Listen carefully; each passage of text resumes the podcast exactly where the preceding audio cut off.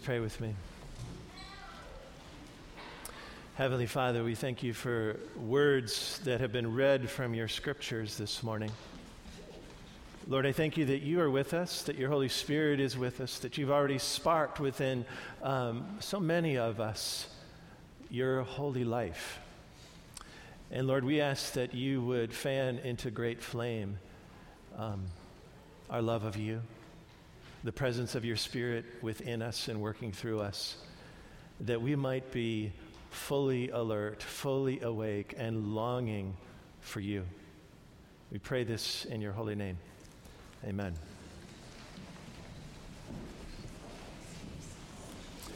I got a call um, yesterday from a good friend, and um, she told me that she had been, she'd just been at a funeral. It was a really sad situation. Um, but she said it with some kind of excitement in her voice, and I thought, how does that go together? Um, but she said, This is a really sad situation. He said, I, I almost texted you right in the middle of the fu- funeral to say, Hey, uh, Father Eric, there's this incredible word that's being given right now. And so here's the situation. I was at a funeral for a young man who died of a heroin overdose, and I'm still not understanding why she's wishing she would text me. And then she describes this situation. She says it was the most eloquent and beautiful expression of hope in the midst of a really tragic situation and an incredible appeal to everybody to wake up what she said, the father said, this is a deeply devout Christian family whose son got caught up in the horrors of heroin, which is one of the most addictive and destructive substances available out there. He got up and he said, In life, we're given a lot of choices. Sometimes that choice is the last one. And he looked out at the young people, especially that were there, and he said, You have a choice today. You have a choice right now to, if you are struggling with any kind of addiction, to make a decision right now to walk away from that. There's a guy here from Teen Challenge who is full of the Spirit, is full of the power of God, and wants to invite you into a different way of life that will set you free. Free from having today maybe being your last chance. And uh, she was so amazed by that because then there's this incredible response from the, uh, the people that were there. For those of you who don't know, by the way, Teen Challenges is um, it's a charismatic group of people who've come out of different kinds of addiction and uh, struggles uh, with substance abuse, but now addictions, we understand, span a lot of different things. It could be things like um, even relationships and gambling. I mean, it, it's, we understand that it goes much further than that. And I would say, um, I might touch in a little bit about addiction here and there, but I want to say that all of us are addicted to sin, different versions of it. And there's some things that we can actually learn from um, understanding what we're learning about addiction just in terms of how we live our lives. But I do think that before us today, now, is a choice. Just like it was yesterday in a very profound way for many who were attending the funeral of this young man whose father spoke with such longing. He said, You know, my son did know the Lord. He got caught up in this, but he did know the Lord. He says, I want not just his life, but his death to speak to you so that you make a choice for God today. There's longing in this father's heart. Such longing.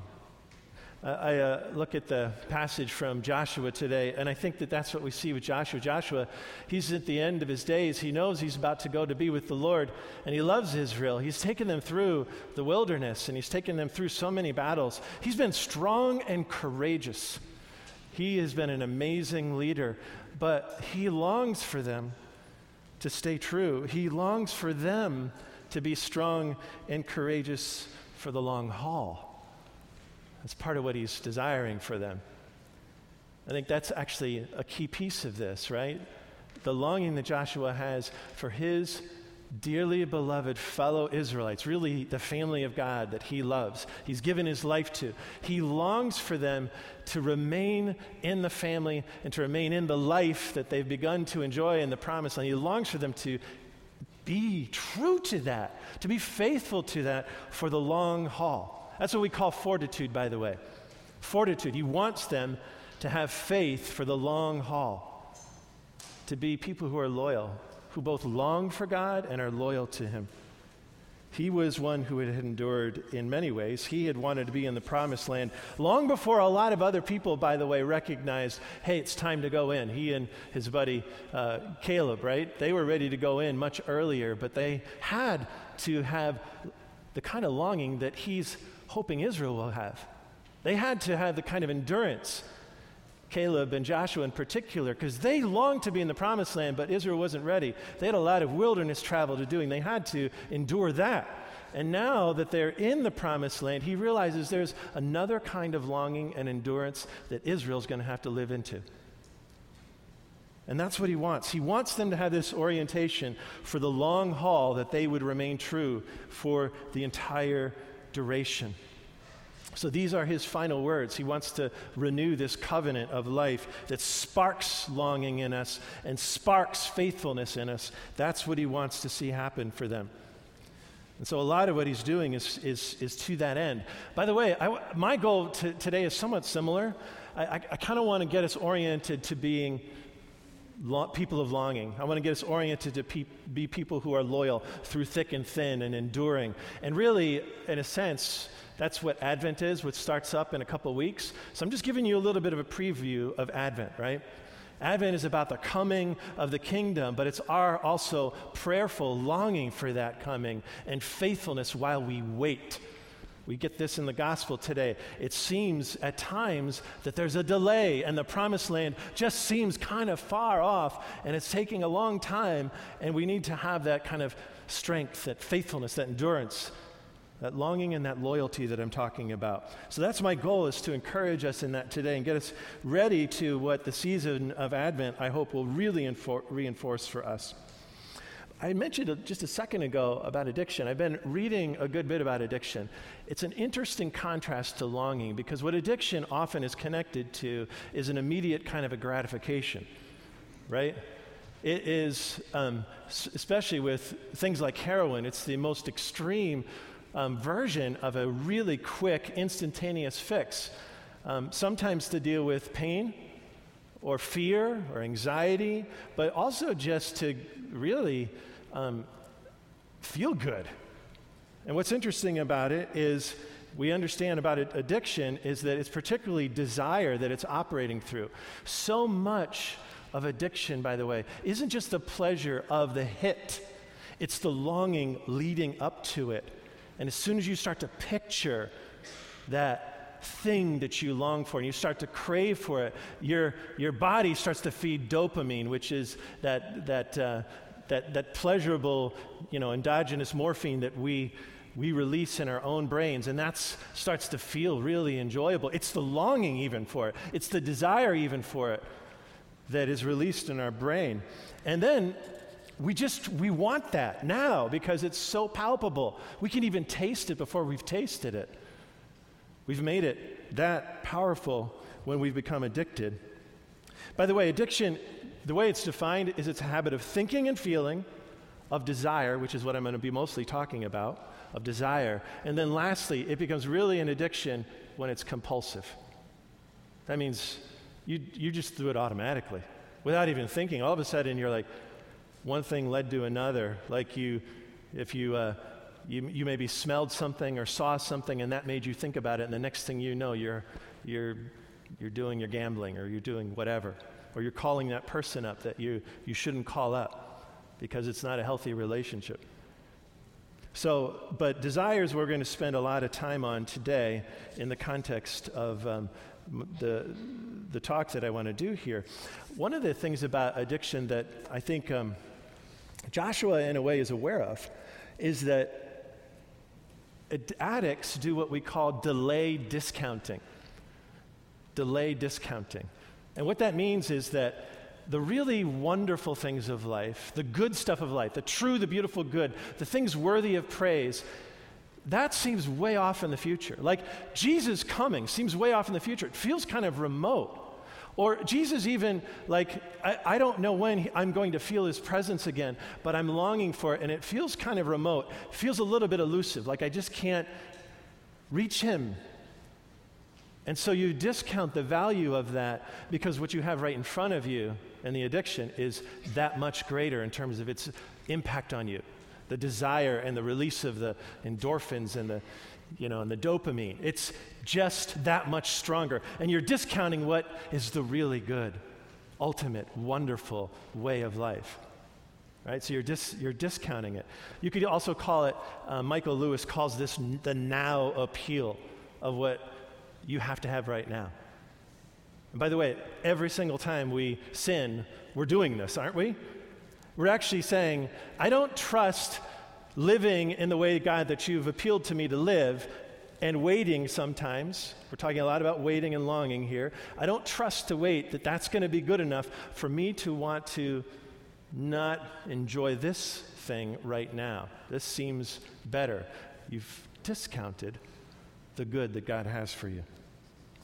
So I think Joshua and Jesus in his parable, I think both of them are actually working with the reality that they want to make the true and the good and the beautiful of God and his kingdom attractive. They want to bring you into it. They want to awaken in you that longing.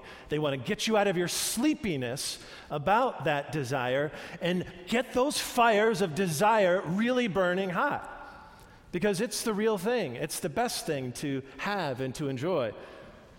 They're really countering the temptations of the quick, short term orientation and giving us a much better, longer term one. Um, actually, what they're doing is trying to create a form of holy learning, which is really the opposite of addiction. We've been made to enter into a way of life that has to do with relationship, has to do with freedom, but it's something that we can grow, we can learn and grow in. It's a holy way of life. And so, what they want to do, what Jesus and I think Joshua want to do, is they want to bring us into this way of life. And there's three components to it. And I'm, I'm taking these from um, a book that I'm reading by a guy named Michael Lewis, because I see the pattern in Joshua, and I see the pattern to a certain extent in Jesus' parable.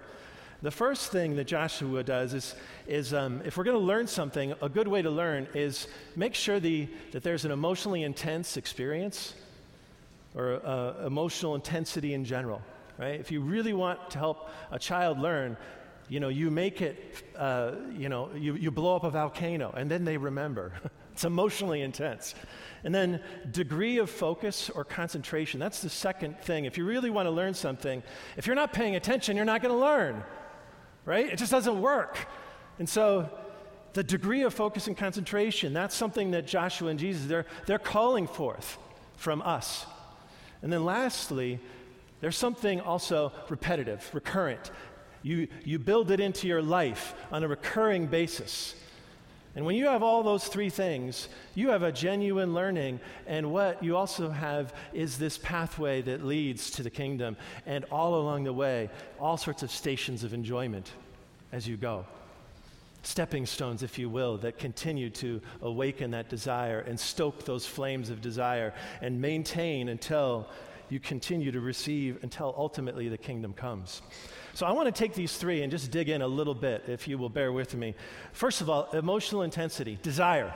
I mean, God does really want us to be people of desire. He wants, He's put into our hearts longing, and it's for the good things of life. And one of the things that Joshua is doing is he's actually, he's being kind of intense. He's being pretty intense with the Israelites.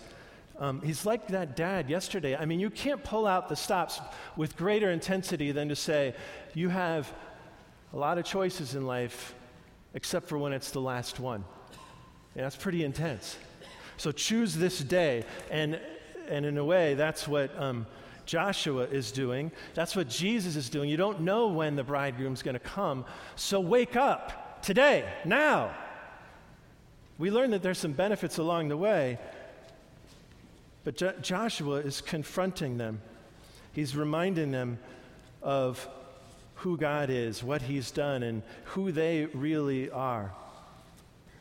Jesus is trying to get the foolish virgins in our midst to wake up now and to get oil, which I would just say is like the fuel for our longing, so that we seek the kingdom.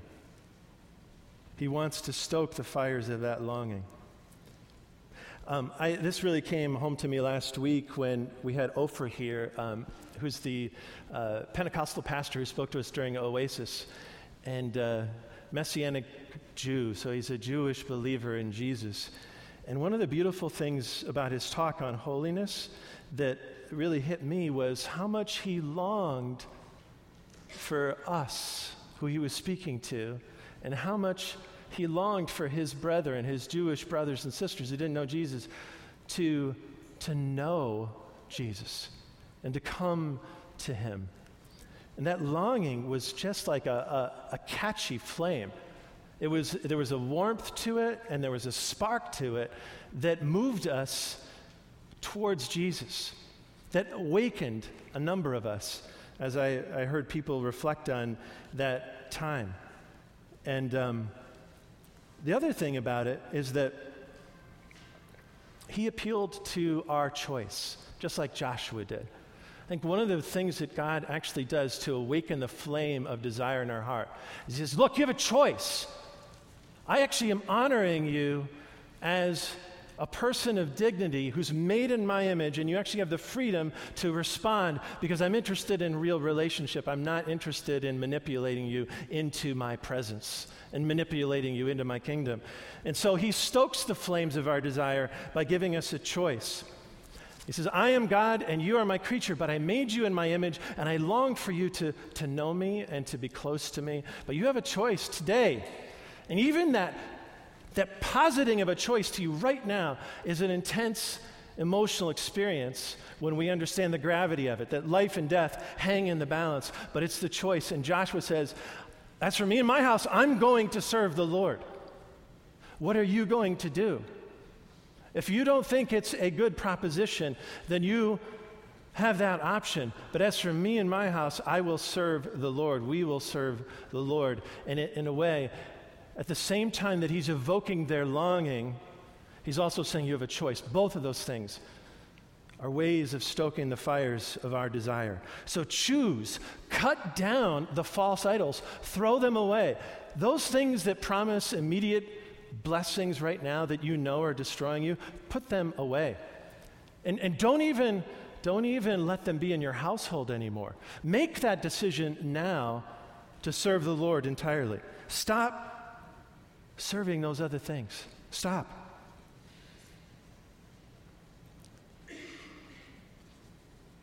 He does one other thing, by the way, to stoke the flames of their desire. He starts to introduce I, I would say Joshua starts to introduce grace in the midst of this longing. He says, um, This is sort of a surprising thing for somebody who's putting it to people that he wants to respond in a positive way. He, uh, he basically says, You can't do it though. I'm calling you forward, but you can't. You can't do it. And don't, don't even try, because if you actually try, I mean, it's almost, I'm exaggerating. This is hyperbole now, okay? So I'm not doing exact uh, this is more of a paraphrase, the Eugene Peterson, the Eric Olson version of this. You can't do this. You can't do this. So, so, in a way, you know, don't even try because if I'm not going to forgive your transgressions if you do, if you serve other gods, by the way, we'll talk about service in just a second. And yet, but even that, by the way, is evoking more from them because they're like, well, wait a minute, wait a minute. Yes, we want to. We will. We will. He is evoking a response from the will at that moment. And they say yes. He's evoking that. So when God comes to us and, and, and says to the prophet, Yes, but it's going to be hard, in a way, he's saying, I want you. You know how he hardened the heart of the Pharaoh? Remember that? he hardened the heart of the Pharaoh in a negative way because he was saying, Well, your will be done. What he's doing right here is he's hardening your strength and your courage for the long haul, and that is an act of grace. This is going to be hard. Yes, but I will it. I will join you, Joshua, in my house to serve the Lord. And in a way, too, this longing, we know it, the fires of our longing, what happens when we actually fail at times? It, it, it makes us realize when we are honest about it, if we're sincere, it's one of the words that Joshua uses, if we're sincere, that we really need his help, which that in itself stokes our longing and our return to him in his presence. The second thing that Jesus, uh, Joshua does, Jesus is named after Joshua. Is that right, Steve? Yeshua. the second thing that he does is that he, he, rem- he remembers for them, he focuses their thoughts, their concentration on that which will reorient them, that which will help them maintain loyalty. Um, he goes through a whole litany of things that God had done for them, starting with Abraham. And um, it's like the psalmist says that we uh, recount to the generations the praiseworthy deeds of God. That's what he's doing for them. He's reminding them, uh, he's focusing and, and trying to rivet their attention on God and who he is, and therefore who they are, having been chosen by him. See, our, our, do, do, you, do you understand what he's doing there? We, we do this every week, by the way, when we remember. We remember as Jesus commanded. We come to church, by the way. The churches are empty in our land. They're meant to be a, re- a reminder. Joshua sets up a stone of remembrance right there. He's trying to remind us, he's trying to fix forever Israel's attention on the truth of who God is and the truth of who they are, and now also the truth of their will to follow him. And so he sets up that big rock under that tree. And this, friends, the way that we do this, just in a very practical sense, a lot of what I've been talking about till now is a response to a very relational thing. That's the desire piece. But this is really practical. This is like songs. What songs are you singing? Uh, what are they reminding you? What's, what are they fixing your attention on and your longings? How are they affecting your longings? What songs are you listening to and are you singing? What's the visual management in your household? We used to do this in business. We would set up little phrases about what the business was about, the brand and the mission of the company. What do you have covering the walls of your home? What are you feeding your imagination in the evenings? What, what, are your, what are your friendships reinforcing in your memory?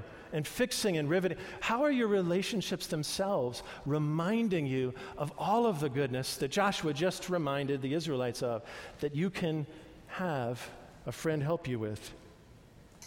Those fellow rememberers. Um, have you ever heard of a gratitude journal? A lot of us are doing this now because of Karen's encouragement to us um, as young uh, in the young married group, and um, I really would say that those are personal stones of remembrance that you record every day. They're unique ways that God has blessed you today that you want to remember that help you really learn and remain in that longing for the kingdom, to cherish it, to relish it, to remain in that longing for the kingdom, and also be loyal to it. So, a gratitude journal. Just notice two or three things and write it down every day and share it with a good friend or a spouse or the family. Share those things, those stones of remembrance with one another. And we will, as I just said, we'll have our community remembrance in just a, in just a moment. Joshua's been renewing a covenant, but in that moment where the, uh, the priest says the words of Jesus? This is, this is the blood, this is my blood of the new covenant, which is shed for you and for many for the forgiveness of sins. Whenever you drink of this, do this for the remembrance of me. Which, by the way, also stokes again our desire. If we've fallen away from remembrance, the moment we receive from Him, we receive the forgiveness that restores us to Him. The last thing that I think Joshua's doing when he's saying, you know, today, choose today and remember these things, is um, he's calling them to service. And what is service? It's actually the word um, there in the Greek, in the Septuagint version of the Old Testament, it would be liturgy. It's what we do every week here. It's the service of God. It's the orientation of not just our desire and our thoughts, but actually our actions towards God. And we do that especially when we come to things like regular attendance on Sunday or every day when we pray the prayer office. And um, this too is a key to really learning, to being in love with the Lord as our true desire, to longing for Him as our real goal, and to uh, being faithful to Him for the long haul. So we need to not just be oriented, we actually need to be organized. And that's how we set up a recurring, a repeating process by which we are faithful. We're choosing today, but in a sense, friends, we choose every single day. And we do that through our actions. What are we doing with our time? What are we doing with our Sundays? I think this especially speaks to what I, it couldn't have helped but connote this for the, the Israelites as the, the, the people of Jesus' day as they were hearing the parable of the ten virgins. When you're lighting an oil lamp, it, it's so, it, it so quickly evokes the lighting of the lamps in the temple or the lighting of the lamps in the synagogue. And we often have a liturgy of lighting every evening prayer. You know, and it's a sign that we're, we're living in the reality of a kingdom which is to come, but we're also longing for it. I love that it's oil, by the way, that they didn't acquire. A lot of the church fathers would say that's doesn't that remind you of the Holy Spirit who's symbolized by oil? Once we have the Holy Spirit in us, that is the lamp that is lit, and that is the light in our eyes that is looking for the coming of the kingdom. But every day that we remember, and every day that we light up our longing once again in prayer, and we let that incense rise along with it, that is service of God. That's the expenditure of our time and our energy, the stuff of our life, so that we actually acquire oil and we get ready and get awake for the coming of Jesus. He is coming every single week, every single day in the Spirit, at the table every week, and He will come again. That's all what Advent is about. I want to um, close be- with um, another intense thing because I, I, think sometimes if I introduce the word addiction, a lot of folks will think, well, that's not really me. I mean, I guess I have a struggle with sin, but I want to expand your imagination and I, I want to be, tell one more intense story. Um, I came across this little anecdote this week um, and it's apparently Steve Jobs' last words. I don't know if any of you happened to see this recently. Here's the actual quote from Steve Jobs' last words as he was dying I reached the pinnacle of success in the business world. In others' eyes, my life is an epitome of success. However, aside from work, I have little joy.